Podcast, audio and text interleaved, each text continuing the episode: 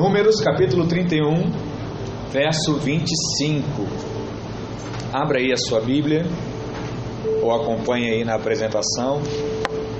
Números capítulo 31, verso 25. Diz assim a palavra do Senhor: Disse mais o Senhor a Moisés: Faze a contagem da presa que foi tomada, tanto de homens como de animais. Tu e Eleazar, o sacerdote, e os cabeças das casas dos pais da congregação. Divide a presa em duas partes iguais. Uma para que habéis, hábeis na peleja, saíram à guerra, e outra para toda a congregação. Fala assim: uma parte para os guerreiros e outra parte para toda a congregação. Vamos orar mais uma vez, Pai, em nome de Jesus. Nós apresentamos a Ti a Tua palavra. Nós cremos, ó Deus, que Tu és um Deus de milagres.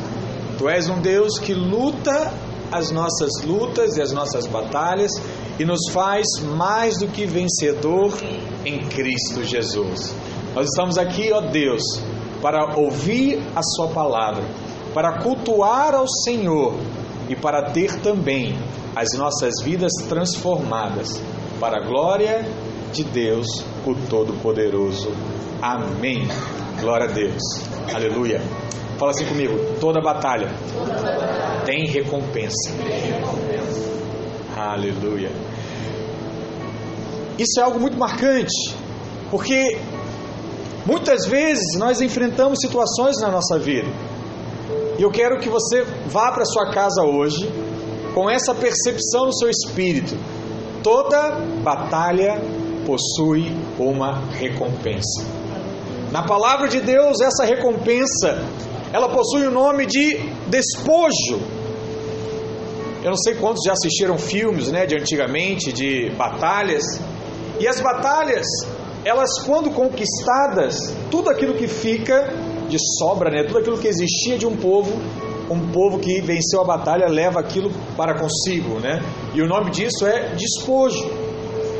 E o que é marcante é que muitas batalhas não são agradáveis, mas cada um que passa por elas, seja uma batalha física, seja uma batalha conjugal, seja uma batalha no seu relacionamento, seja uma batalha financeira, seja uma batalha espiritual, todas elas têm recompensa.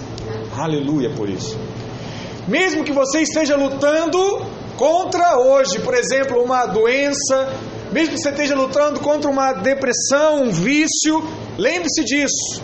Quando você sair do outro lado, espere ver algo maior. Essa precisa ser a experiência que está no seu coração. E talvez você está aqui me ouvindo hoje e você diz assim, pastor, eu estou enfrentando muitas lutas. Mas eu quero dizer que quando Deus te liberar, prepare-se. Diga assim comigo, prepare-se para entrar num lugar maior e numa posição mais elevada. Sabe qual é o nome disso? Promessa de Deus. Essa não é a promessa do Eduardo, essa não é a promessa do pastor, essa não é a promessa do marido, essa não é a promessa do patrão, essa é a promessa do Senhor. Aleluia! E depois de vencidas as suas batalhas, haverá despojos para você e para a casa de Deus. Haverá recompensa.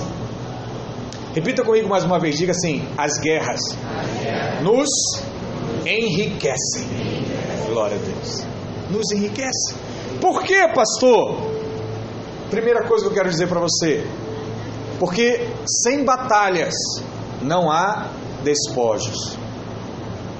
Há uma verdade espiritual que devemos entender. Sem batalha não há recompensa. E eu quero perguntar para você hoje, né? Que batalha você tem enfrentado? Será que é uma luta emocional? Será que você está lutando contra os maus pensamentos? Será que você está lutando contra os sentimentos negativos? Será que você não consegue ver saída para essa crise que está à sua volta? Será que você está em conflito com alguém que você não gosta? Todas essas são batalhas. Batalhas. Eu quero mostrar para você alguns exemplos bíblicos de batalhas que já aconteceram. O primeiro exemplo é o exemplo de Israel. Em Número capítulo 31, Moisés envia mil homens de cada tribo de Israel para enfrentar os midianitas numa grande batalha. E a palavra diz que Israel prevaleceu e como recompensa ele pegou o que? Diga, despojos. Vamos lá, Números capítulo 31, verso 6. Mandou-os Moisés à guerra, de cada tribo mil, a estes e a Finéias, filho do sacerdote Eleazar, o qual levava consigo os utensílios sagrados, a saber, as trombetas para o toque de rebate. Pelejaram contra os midianitas, como o Senhor ordenara a Moisés. Vamos pular para o verso 11. Tomaram todo o despojo e toda a presa, tanto de homens como de animais. Trouxeram a Moisés e ao sacerdote Eleazar e à congregação dos filhos de Israel os cativos, e a presa e o despojo, para o arraial nas campinas de Moabe, junto ao Jordão, na altura de Jericó. Batalha, despojo. Batalha, despojo. Outro exemplo. Exemplo de Davi, em 1 Samuel capítulo 30, Davi e os seus homens voltam de uma batalha. E a palavra diz que eles encontram o acampamento saqueado, levaram tudo. Suas mulheres, seus animais, suas riquezas, tudo foi levado cativo. E a palavra diz que Davi consulta a Deus, diz assim: Deus, o que, que eu devo fazer? Deixar por isso mesmo ou eu devo ir atrás desse povo e resgatar as nossas famílias e os nossos despojos? Olha o que a palavra diz, 1 Samuel capítulo 30, verso 8. Então consultou Davi ao Senhor, dizendo: Perseguirei eu ao bando? Alcançá-lo-ei? Respondeu-lhe respondeu o Senhor: Persegue-o, porque de fato o alcançarás e tudo libertarás. Verso 19: Não lhes faltou coisa alguma, nem pequena, nem grande, nem os filhos, nem as filhas, nem o despojo, nada do que lhes haviam tomado. Tudo Davi tornou a trazer. Coisa maravilhosa, né? Tudo foi restituído. Verso 20: Também tomou Davi todas as ovelhas e o gado, e o levaram diante de Davi e diziam: Este é o despojo de Davi. Batalha, despojo. Aleluia. Terceiro exemplo, o exemplo de Eleazar. Quem era Eleazar, pastor? Eleazar era um dos valentes de Davi, né? povo poderoso. E a palavra também diz que quando os filisteus vieram para a batalha contra os filhos de Israel, muitos se retiraram. E a Bíblia diz que Eleazar tomou a sua espada e lutou. Lutou. E lutou tanto ao ponto que a espada grudou na mão de Eleazar, pelo sangue das batalhas. E ele não conseguia soltar a sua mão da espada. E a palavra diz que o povo voltou somente para tomar o despojo. 2 Samuel 23, verso 9 diz assim: Depois dele, Eleazar, filho de Dodô, filho de Aoi, entre os três valentes que estavam com Davi, quando desafiaram os filisteus ali reunidos para a peleja. Quando já se haviam retirado os filhos de Israel, ele se levantou e feriu os filisteus, até lhe cansar a mão e ficar pegada a espada. Naquele dia, o Senhor efetuou grande livramento, e o povo voltou para onde Eleazar estava somente para tomar os despojos. Batalha, despojos. Perceba que nesses três textos que nós lemos, houveram o que? Vitórias. E em todas as vitórias, o que, que existiu no final? Despojos, recompensa. Porém, a batalha foi inevitável. A batalha, ela de alguma forma foi necessária. Por quê? Porque sem batalha não há despojos. Sem batalha não há recompensa. Cutuca a pessoa que está do seu lado aí. Nunca se esqueça, meu filho. Você está em uma guerra. Guerra. Fala a verdade, olha para cá. Ser crente hoje é estar tá numa guerra. Tem um jovem lá estudando adolescente, Isabela, lá nos seus 16 anos na escola. Aí vem aquele rapaz, o cara mais influente da sala. Olha para ela e diz assim: Isabela. Não, pior que não é assim hoje, né? Vai vir alguém: Ó, oh, Isabela, Fulano lá, ó, disse que tá gostando de você. Aí a Isabela vai dizer o quê? Eu tô numa batalha. Diga para ela: Não! Eu sou crente. Eu escolhi, eu escolhi esperar. Eu tô só o glória.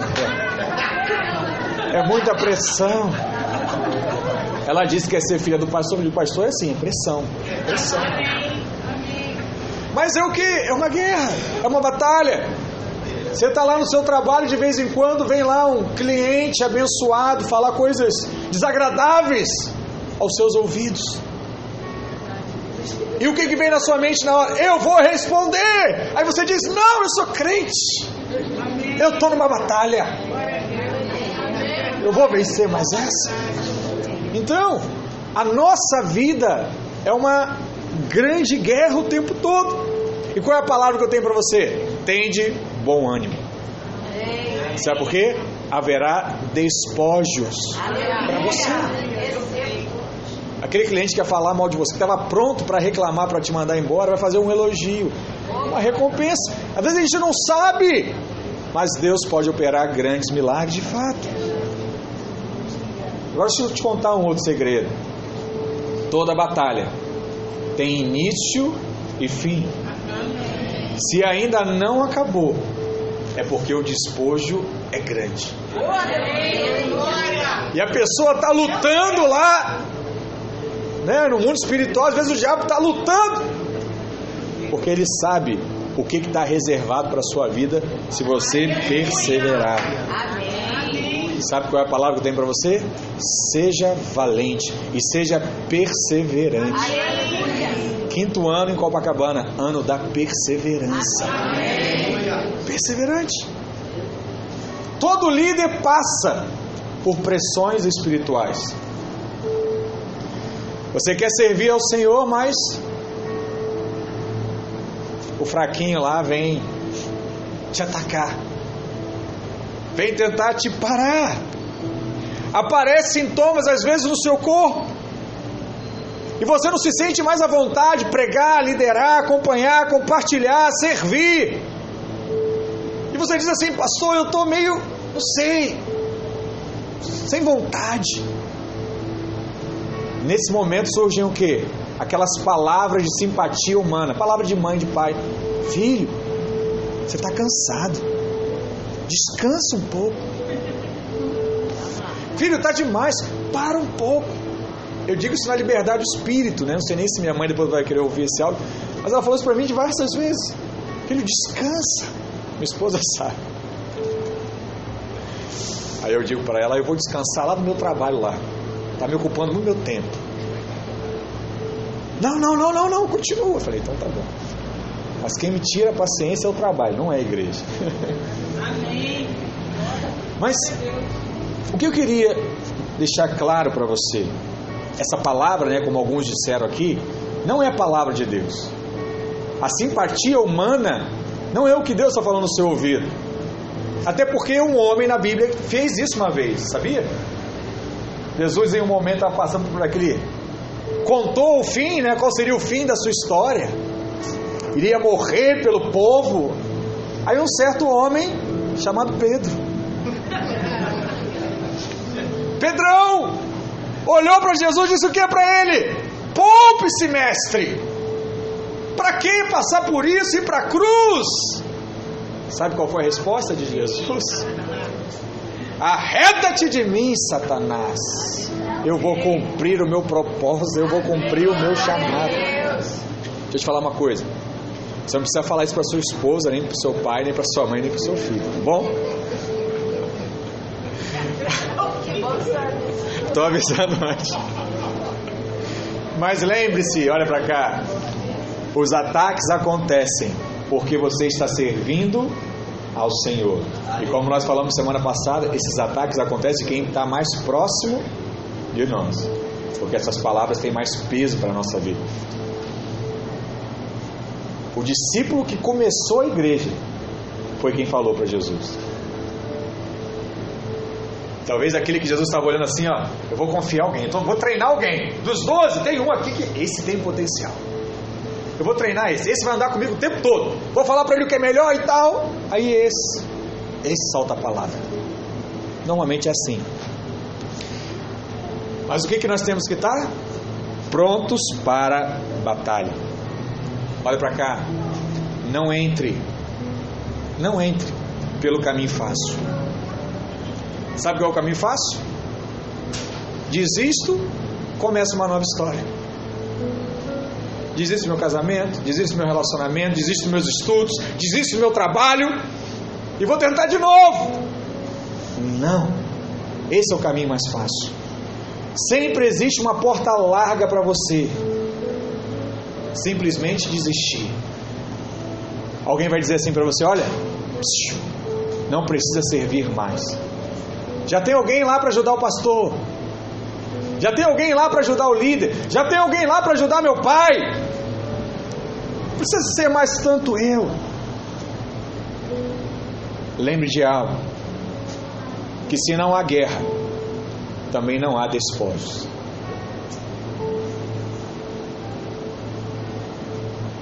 Se não há guerra, não há recompensa.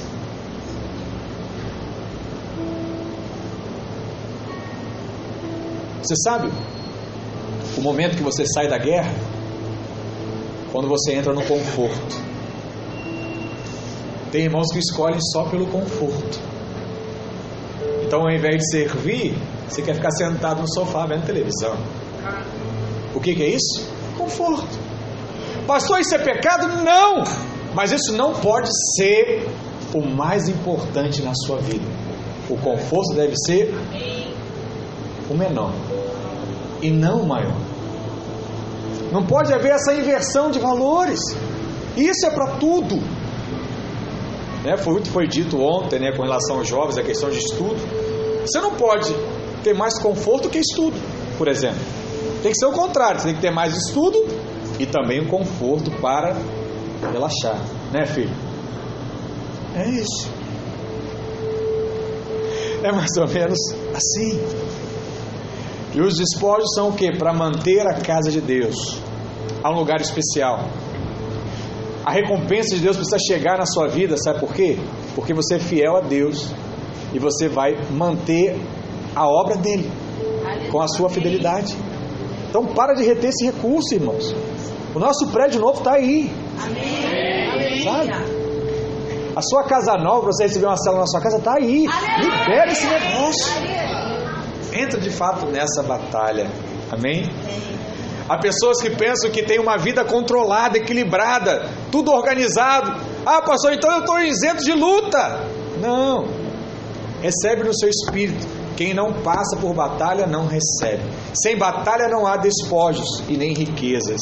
Essas riquezas são para manter a casa do Senhor. Amém? 1 Crônicas 26, verso 27 diz: Dos despojos das guerras as dedicaram para a conservação da casa do Senhor. Olha para cá, a casa de Deus vai existir até a volta de Jesus. Nós estamos aqui com os nossos alunos de Apocalipse. Ela vai existir. Então ela precisa ser mantida até Jesus voltar. E quem vai manter? Os guerreiros dessa geração. E é por isso que Deus vai colocar os recursos sobre as suas mãos. Como Camacho falou ontem, né? a palavra muito poderosa de oferta. E vai pregar aqui depois. Palavra poderosa mesmo. Marcou também muito, né? Os pobres não precisam de dinheiro. A Bíblia diz que os pobres precisam da pregação do Evangelho. E essa é a pregação do Evangelho. Você crê, há uma recompensa para a sua vida. Essa é a palavra de Deus. Pode ser que em determinados momentos o despojo seja mesmo dinheiro para construir um lugar de reunião, né, um prédio, mudança. Mas estou querendo dizer algo maior, mais evoluído. Nós estamos construindo sim um prédio espiritual, né, um edifício espiritual. E essa é a sua vida. Amém? Então, se você está enfrentando batalha, não fica desanimado. Estufa o peito e diz: Olha, o meu despojo, a minha recompensa está chegando. E se está difícil, você olha, a minha vai ser grande. Vai ser um carro novo para rodar de táxi. Né? Liberou? Liberou o carro? Já está liberado? Amém. Glória a Deus. Aleluia. Tem que avisar, né? Não avisa não, né? Mas só hora! Tá difícil, o tá travado. Quando é que eu falei com você? Eu te liguei. Se estava complicado. Depois da célula, quinta-feira, né? Que dia que liberou o carro? Sexta-feira? Coincidência, né? Amém. Glória a Deus. Segundo lugar, porque antes da batalha, a revelação é só uma teoria. Tem muitos irmãos teóricos, tem muitos teólogos. Aí chegou a hora de você de fato ser um guerreiro. A Bíblia nos diz que é em nossa batalha que aprendemos. Antes da batalha, uma revelação, uma, uma revelação é apenas uma teoria. Mas quando você passa por uma batalha, você vive essa revelação. Agora você sabe sobre esse assunto, não mais no livro, não mais numa tela de computador. Esse assunto agora está gravado no seu coração. Você tem experiência. Uma pessoa ela pode compartilhar, ela pode ensinar, ela pode até ficar empolgada com uma verdade, mas ela não, não é o mesmo de, de alguém que já passou por ela em sua própria experiência. É diferente. E é por isso que toda revelação precisa ser o que? Apropriada, precisa ser o que? Possuída, precisa ser o que? Vivida. Hoje, pela graça de Deus, nós temos alguns líderes de célula aqui já caminhando conosco. Você que está ouvindo essa mensagem hoje, você não tem que replicar o texto da teoria, do texto bíblico, do conceito. Estei a sala do Jonas essa semana e falei para ele: olha, você precisa aplicar essa verdade. E você só aplica algo que já está firmado no seu coração. Então, quando você vai para uma reunião da cela que você tem um encargo de compartilhar, você tem que dizer o que? Deus, me traz essa revelação para eu testemunhar uma experiência com o Senhor. Eu acho que essa devia ser a oração dos irmãos de semana. Me mostra qual é essa batalha e na quinta-feira na cela eu vou só testemunhar a experiência que eu estou vivendo. Olha que cela maravilhosa. Todo mundo vai falar. Um vai conhecer a batalha do outro. Todos vão orar uns pelos outros. E vai se cumprir a palavra de Deus. Isso de fato é algo maravilhoso. Você já reparou que quando Mateus escreveu o Evangelho, foi diferente da forma que João escreveu também o próprio Evangelho?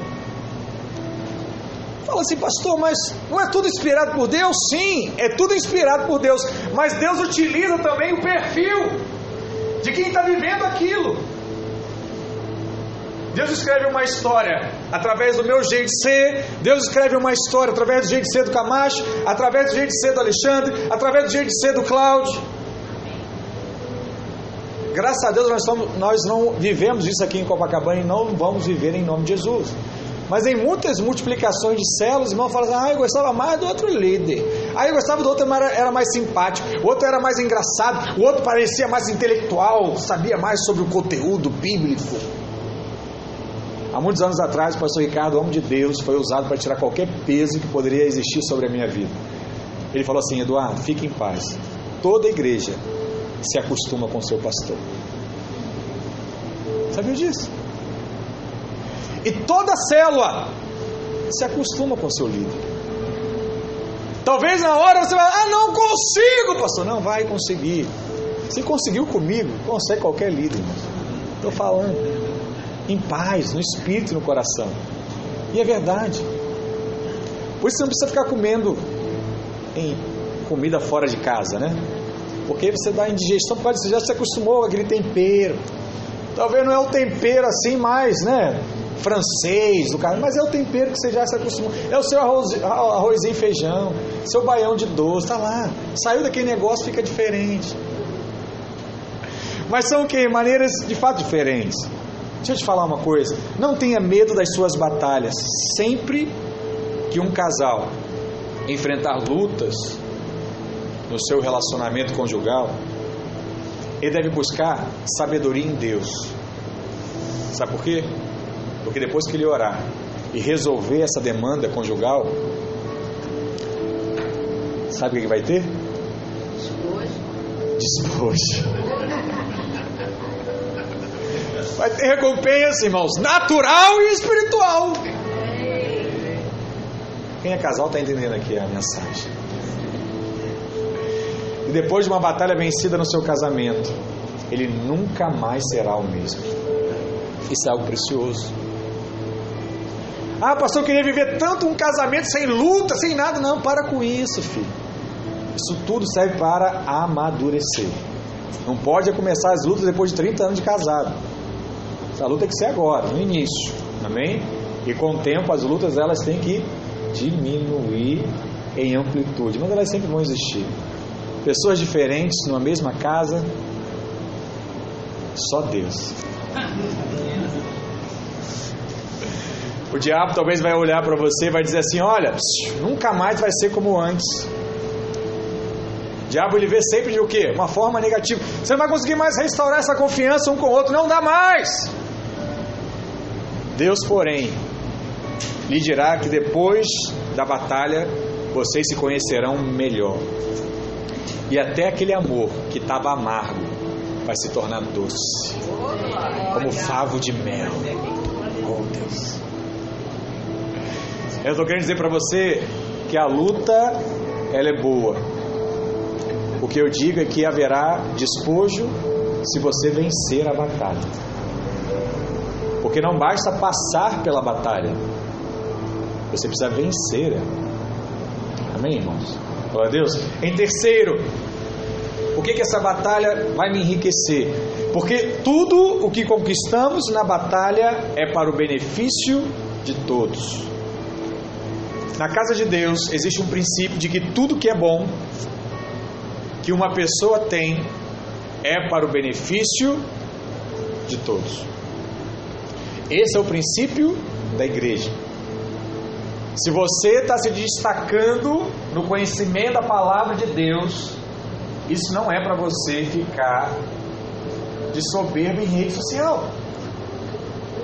Esse conhecimento é para quê? Você discipular alguém. É para você procurar o seu líder e dizer assim: líder, eu quero ser um anjo da guarda. Tem alguém na cela que eu possa acompanhar? Eu tenho muito, eu tenho muito conhecimento, já quero passar. O que, que você sabe, filho? Olha, Jesus morreu e ressuscitou no terceiro dia. Eu falei, isso já é o bastante, pode ir. Já sabe muito. Não sei onde é que está escrito, não, mas eu boto no Google e ele me diz, o profeta. Assim, tá bom. Mas tudo que você tem é para ser o que? Compartilhar. Esse é o princípio. Deus quer te prosperar financeiramente para você também poder compartilhar isso com outras pessoas. Se é começar um negócio, se é abençoar a vida de alguém para começar um negócio, se é para abençoar os seus filhos, Deus vai fazer algo. E no final é sempre esse o pensamento. O benefício é para todo o corpo de Cristo. Tem um texto bíblico lá em 1 Samuel 30, verso 21, que menciona esse princípio. A palavra diz que chegando Davi aos 200 homens que de cansados que estavam não puderam seguir e ficaram no ribeiro de Bezó, estes saíram ao encontro de Davi e do povo que com ele vinha. Davi, aproximando-se destes, os saudou cordialmente. Então todos os maus e filhos de Belial, dentre os homens que tinham ido com Davi, responderam e disseram: Visto que não foram conosco, não lhes daremos do despojo que salvamos. Cada um, porém, leve sua mulher e seus filhos e se vá embora. A igreja de Davi falou assim: Não, Davi, não, só vou dar para quem participou. Quem não participou não tem nada, não. Porém, Davi disse: Não farei assim, irmãos meus. Com o que nos deu o Senhor, que nos guardou e entregou às nossas mãos o bando que contra vós nós vinha, quem vos daria ouvidos nisso? Porque qual é a parte do que, dos, dos que desceram a peleja, tal será a parte dos que ficaram com a bagagem. Receberão partes iguais. Iguais. Isso é mais ou menos a parábola aqui dos dez talentos, né? Um recebeu dez, outro recebeu cinco, outro recebeu menos, mas se multiplicou. Se cumpriu o seu propósito, todos terão a mesma recompensa. Isso é algo poderoso. Porque todas as vezes que tentamos estabelecer a nossa justiça própria e andamos pelo merecimento, somos vistos como filhos de quem? De Belial. E a palavra diz que eles tinham ido para a batalha, no entanto, os outros ficaram para trás cansados. E não parece injusto aos olhos de quem estava lutando que os dois receberiam a mesma herança. Mas foi assim que o homem, segundo o coração de Deus, a Bíblia diz que Davi era um homem segundo o coração de Deus, foi assim que ele fez. E o argumento é que eles não queriam pagar o preço, eles não queriam orar, eles não queriam jejuar, eles não queriam ir com o resto do, do exército. Eles não achavam justo ter que dividir com quem não teve esse nível de comprometimento. Vou te falar uma coisa: muitos líderes desistem de orar e de se empenhar pela bênção do grupo, da célula, porque pensam que é injusto que todos recebam a bênção e somente ele pague o preço. Pastor, só eu vim, só eu estou fazendo, só eu estou me empenhando. Quando você estiver falando essas coisas, você olha para você e meio diz assim: chuta que é laço. Isso não é de Deus. É o diabo inflando você até você explodir. E é assim que acontece: ficar chateado, com raiva, chutar o balde e desistir de tudo. Irmãos, a palavra de Deus se aplica em todas as coisas. É assim no relacionamento, é assim pai com filho, você fala, fala, fala, fala, fala. Quer saber? Faz o que você quiser então. Chutou o pau. E agora?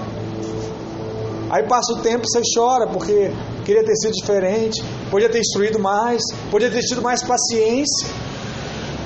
Irmãos, deixa eu te contar um segredinho. Nós não controlamos pessoas, nós não mudamos pessoas. O único que pode mudar é o Espírito. Você, como família, você pode estabelecer hábitos, disciplina, você não vai conseguir mudar ninguém. Porque a disciplina ela vai funcionar quando você estiver olhando. Quando estiver fora, ele vai ser quem ele é. Amém? E essa é a mensagem que às vezes choca os irmãos. Pastor, você está pregando a graça de Deus, agora tudo pode. Não, sempre tudo pode. Sempre tudo pode. Acontece que alguns não querem fazer. Alguns homens de Deus, mulheres de Deus, não aceitam que aquilo é correto. Eles e não fazem. Mas não seria muito melhor pregar a lei? Claro, ó, filho, se você, ó, deixa eu te falar, hein? Se você for lá atrás daquele rapazinho, você vai arder no inferno. E se eu pegar você, o inferno vai ser hoje mesmo dentro de casa. Você acha que a pessoa vai sair? Lógico que não. Ela tem juízo, né? nem que seja no, na ponta do dedão do pé. Ela tem medo de apanhar. Mas vai ter um dia que ela vai estar na casa da tia. Vai ter um dia que ela vai estar no passeio da escola. E aí? Qual é a palavra ameaçadora que vai sair? Sabe qual vai ser? A do coleguinha dizendo assim: vai, vai, vai. Tua mãe não está aqui não. É? essa vai ser a mensagem do diabo que ela vai ouvir. Por isso, o desafio você é edificar bases sólidas na palavra de Deus. Porque quando o amiguinho falar, vai, vai, vai, o espírito vai constranger e vai assim: Não, eu quero, mas não consigo. Sabe quando você vai falar com alguém que você começa a tremer? Ele está com medo, está nervoso. Aí você não consegue. É o Espírito Santo trabalhando na sua vida. Amém? Glória a Deus. Esse é um algo que eu estabeleci para os líderes da semana, esse ano, né? Você reunir com a sua esposa, com os seus filhos, fazer um culto dentro de casa, orar com eles, clamar com eles. Amém? Maridos, pais, né? Glória a Deus. Lembre-se disso, a bênção de uma pessoa é para o benefício de todos. É como se fosse um torneio de futebol aqui. Só 11 jogam. Se for uma Copa do Mundo, tem 23 selecionados. Só 11 jogos. Mas quando o time ganha, todo mundo leva medalha, sim ou não? Quem nem entrou em campo, como aquele que foi o artilheiro do campeonato, aquele que tem o contrato mais. Acabou? Vendo? Só. Aquele que tem o contrato mais alto vai ganhar a mesma medalha. Sabe o que a gente percebe? É que o despojo deve ser dividido não apenas entre aqueles que trabalharam, não apenas entre aqueles que servem na igreja, deve ser dado a todos os outros irmãos. E a palavra diz que ele dividiu em duas partes: entre aqueles que foram à batalha e a outra parte entre toda a congregação. Números 31, verso 28 diz assim: Então para o Senhor tomarás tributo dos homens do exército que saíram a esta guerra, de cada quinhentas cabeças, uma, tanto dos homens como dos bois, dos jumentos e das ovelhas.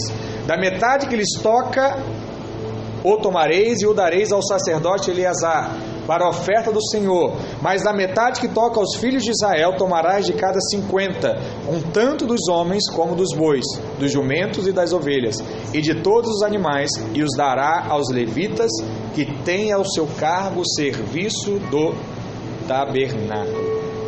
Amém? Olha para cá, toda recompensa é para todo o povo. Agora, a quantidade da recompensa a variedade da recompensa, aqui entra um mistério.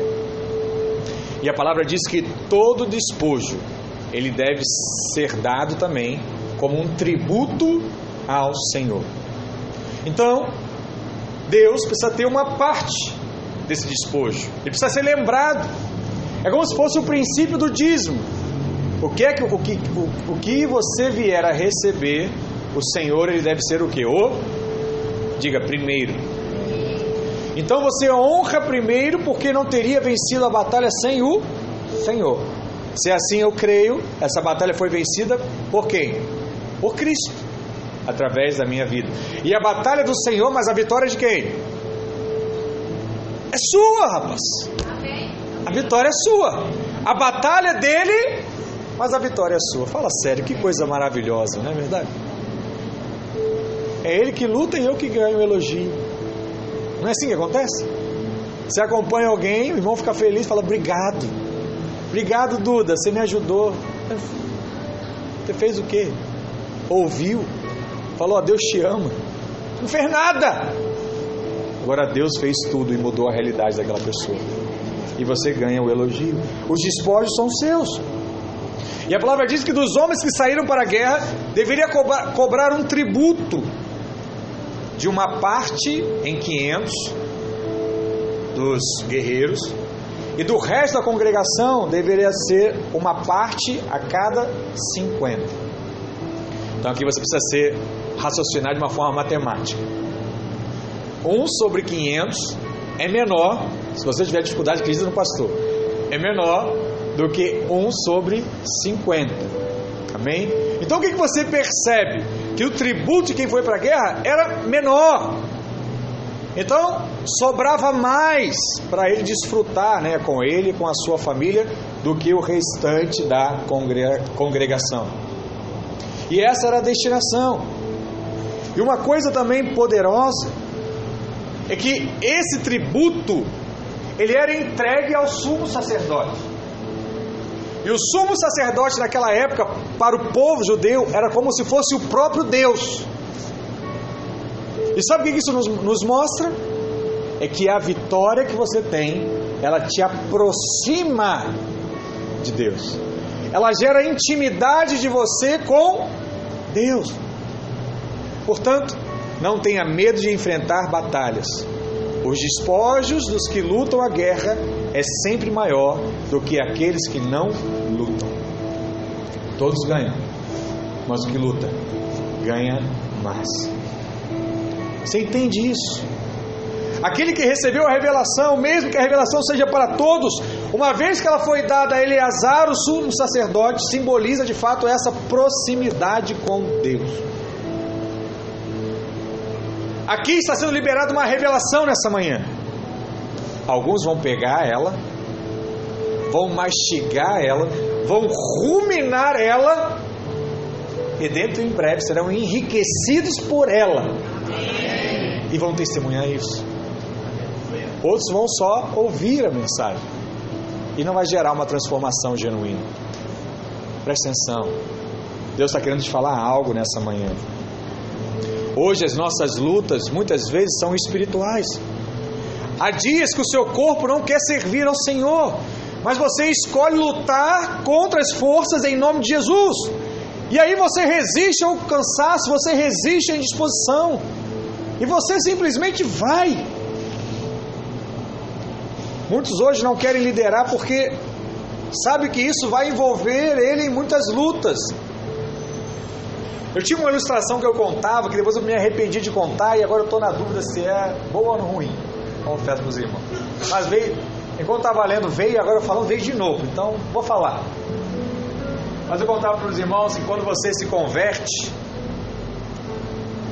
o diabo pega uma fotinha sua 3x4 e bota lá no corredor do inferno. Por que, que eu parei de falar? Porque eu achava que alguns irmãos ficassem com medo, né? E a intenção não é que você tenha medo. Mas ficava lá uma fotinha 3x4 sua. E depois de manhã você vai fazendo a obra de Deus, você vai respondendo a Deus, essa foto vai crescendo. E aí você começa a se tornar perceptível diante do diabo. Presta atenção numa coisa aqui. A Bíblia diz que quem não tem Cristo, ele é escravo do diabo. Então, quem não aceitou Jesus, o diabo não tem trabalho nenhum, ele já é escravo, ele já vai para o inferno sozinho. Você consegue entender isso?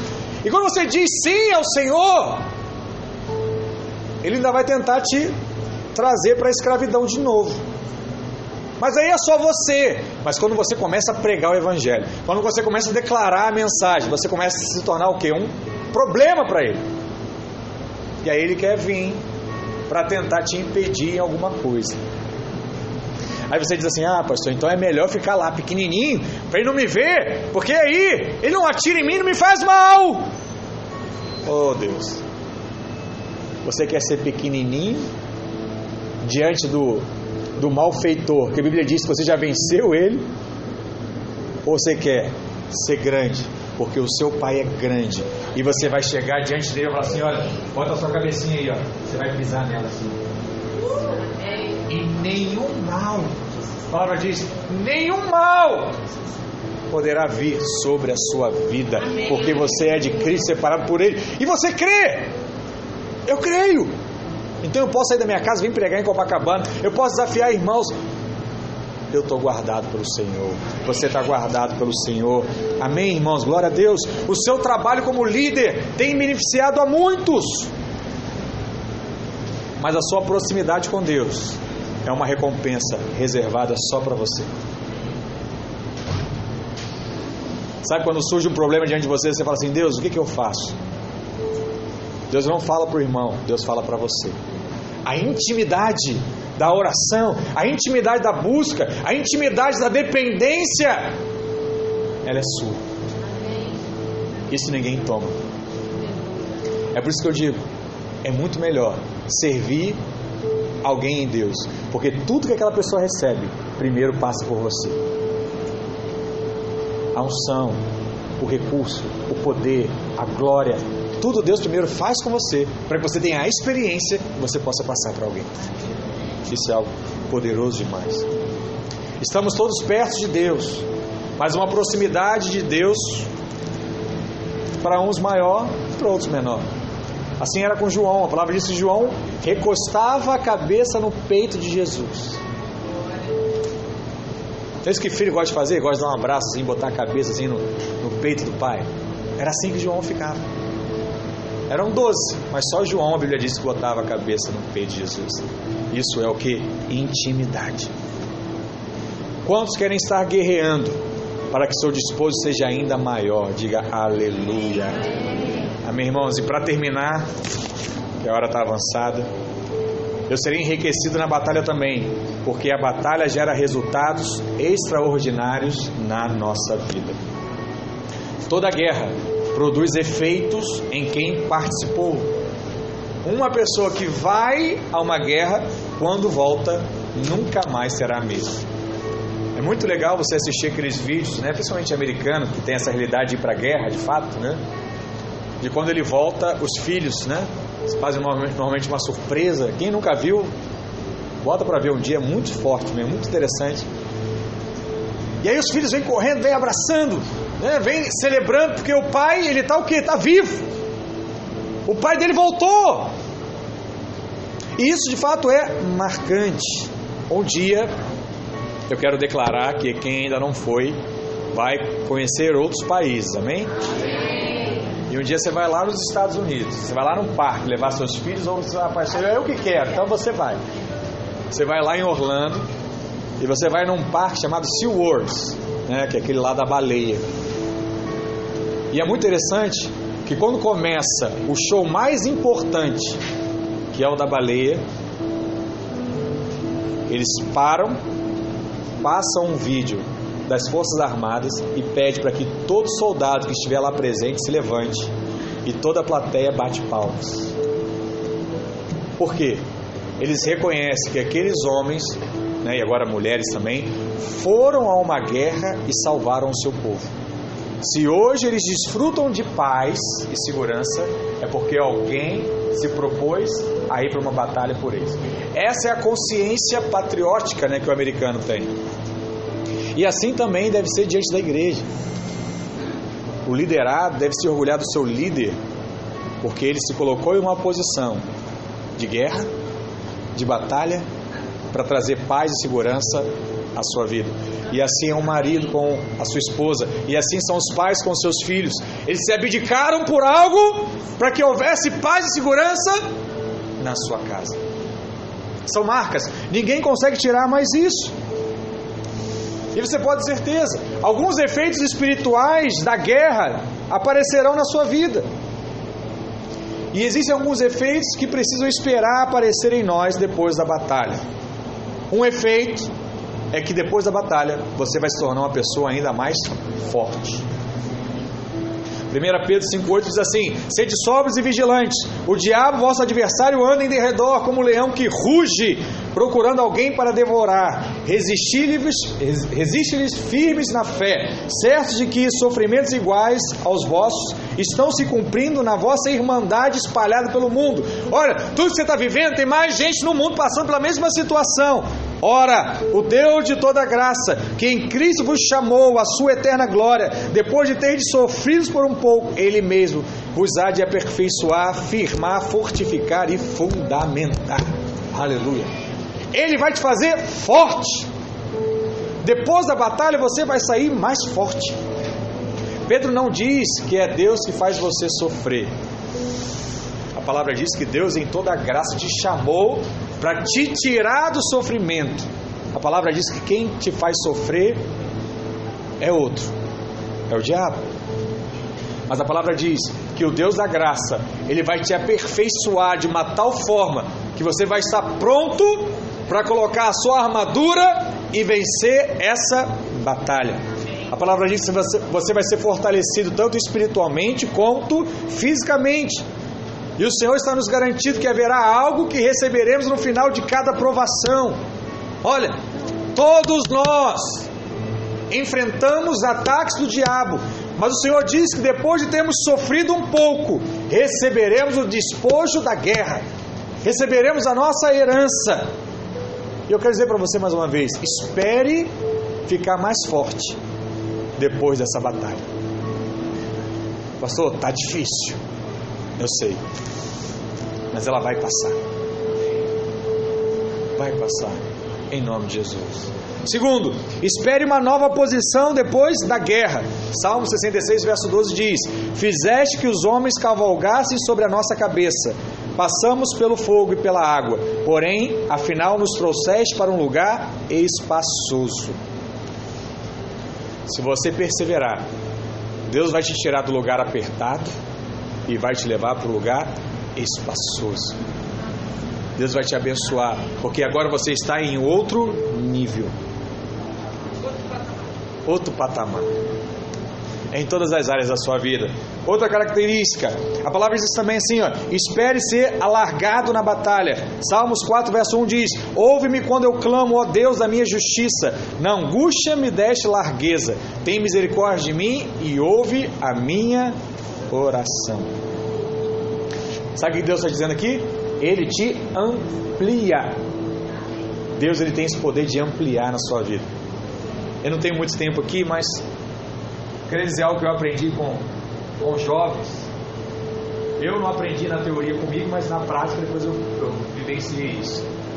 Mas é muito interessante quando você ouve um adolescente, ou quem tem um filho adolescente, ou até criança, e você fala assim: ah, vai fazer tal coisa. Eu sei quem já passou por isso, acho que todo mundo já passou. E a pessoa vem e fala assim: ah, mas eu não tenho tempo a fazer. Já ouviu isso uma vez? Não tenho tempo. Fala, não, filho, vai estudar, tem prova. Não, tem tempo não. Como é que você não tem tempo? Você estuda só de manhã? Não. É porque quando eu, eu estudo, aí eu chego cansado em casa, eu vou almoçar. Depois do almoço eu vou dormir. Depois de dormir, né, vou dizer que é a minha época, eu vou acordar e vou ver uma novela. Né? Na época era a Malhação, que era a novela dos jovens.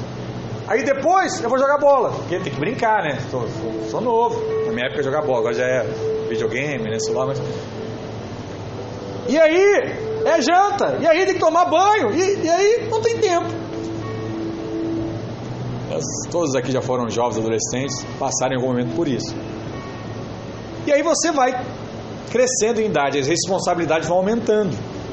E aí você tem que começar a trabalhar. Aí a pessoa diz para você, você está trabalhando, mas tem que estudar, para você poder ser algo maior. Eu falo, pô, estou trabalhando de manhã, vou estudar quando? Ah, faz faculdade à noite. Aí você estuda de dia, trabalha de dia e faz faculdade à noite. Pauleiro, irmãos. Mas enquanto é solteiro, chegava em casa, minha mãe preparava a janta, tudo quentinho. Eu comia e ia dormir. Aí eu falei assim: não, eu quero casar. Aí eu casei. Aí casei, fazendo faculdade. Aí eu chegava em casa e minha primeira crise foi essa. Não tinha,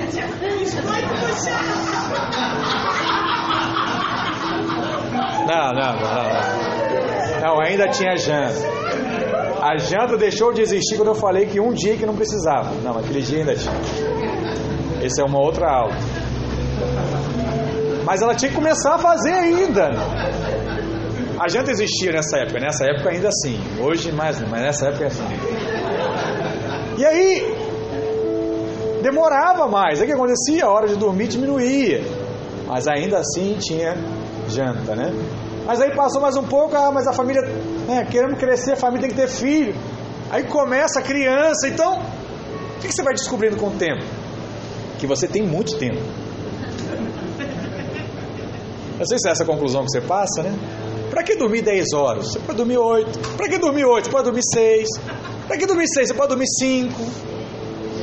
Essa semana teve um dia que eu dormi 3 horas e meia. Mas antes de dormir eu falei assim: Deus, eu não sei o que o Senhor vai fazer, mas o Senhor vai fazer um milagre. O Senhor vai dobrar essas horas. Eu vou trabalhar amanhã renovado. E eu fui na palavra, acordei na palavra, cheguei em casa na palavra. Funcionou, irmão. Mas eu sei que se for assim todo dia, o corpo não vai resistir, não. Mas eu quero dizer para você algo, irmãos. Há muito tempo ainda. Há muita carne para queimar ainda. Há muito ainda para servir de fato ao Senhor. Por isso que a Bíblia diz o seguinte: ele vai o que? Te esticando. Ele não pode esticar muito rápido, porque senão arrebenta. Mas ele vai alargando a sua visão, vai alargando os seus sonhos, vai alargando o seu coração para que você possa amar mais pessoas e vai fazendo de tudo. Porque o nosso Deus, ele é maravilhoso. Amém, irmãos? Glória a Deus.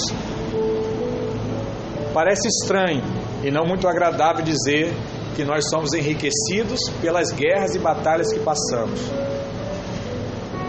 Guerras, batalhas não são agradáveis, porém são necessárias para nossa vida. Amém? Fiquei com uma coisa ontem no Court Day, Camacho, que me incomodou, né? Quase falei ali, mas eu vou falar pelo menos para os meus aqui, jovens, né?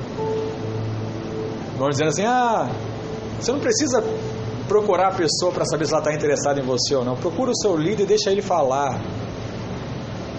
De fato pode acontecer assim, né? Mas é bom você ouvir um não. É, é bom ouvir o sim. Isso vai te formando também. Ah, pastor, mas eu só vou na boa. Não, para com isso. Vai lá. Viu? Vai lá. Não precisa ir em todo mundo, né, irmãos? Precisa ir em todo mundo, né? Você vai, quando Deus fala no seu coração, você vai. Às vezes seu coração é enganoso. Né? Pode estar errado. Mas você precisa ter o seu momento também de, de batalha, o seu momento de ouvir sim e o seu momento de ouvir não. Principalmente o não. Você vai ouvir mais não do que sim na sua vida. Então não fique em crise quando o não no relacionamento vier. Você já está acostumado de não do seu pai e da sua mãe tantos. Eu não sei qual é a crise nisso, né? mas que você possa perceber que existem recompensas que estão sobre a sua vida em nome de Jesus. Amém, irmãos? Glória a Deus. Fica de pé, vamos orar. Aleluia. Glória a Deus. Glória a Deus. Quantos aqui querem fazer uma confissão de fé nessa manhã? Amém? Então levanta uma das suas mãos aí onde você está. Vamos orar ao Senhor em o nome de Jesus. Fala assim comigo, Pai. Eu creio que eu sou filho amado.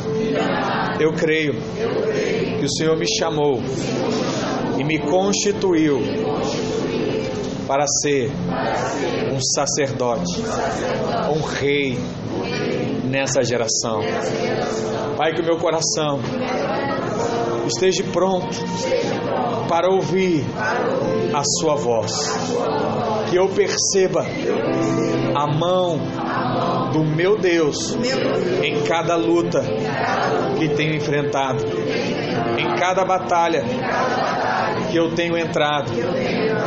Que eu veja a luz de Deus trazendo a provisão, guardando o meu coração e a minha mente. Eu creio em um Deus de paz e amor. Esse Pai que me ama, Ele cuida e sara as minhas feridas.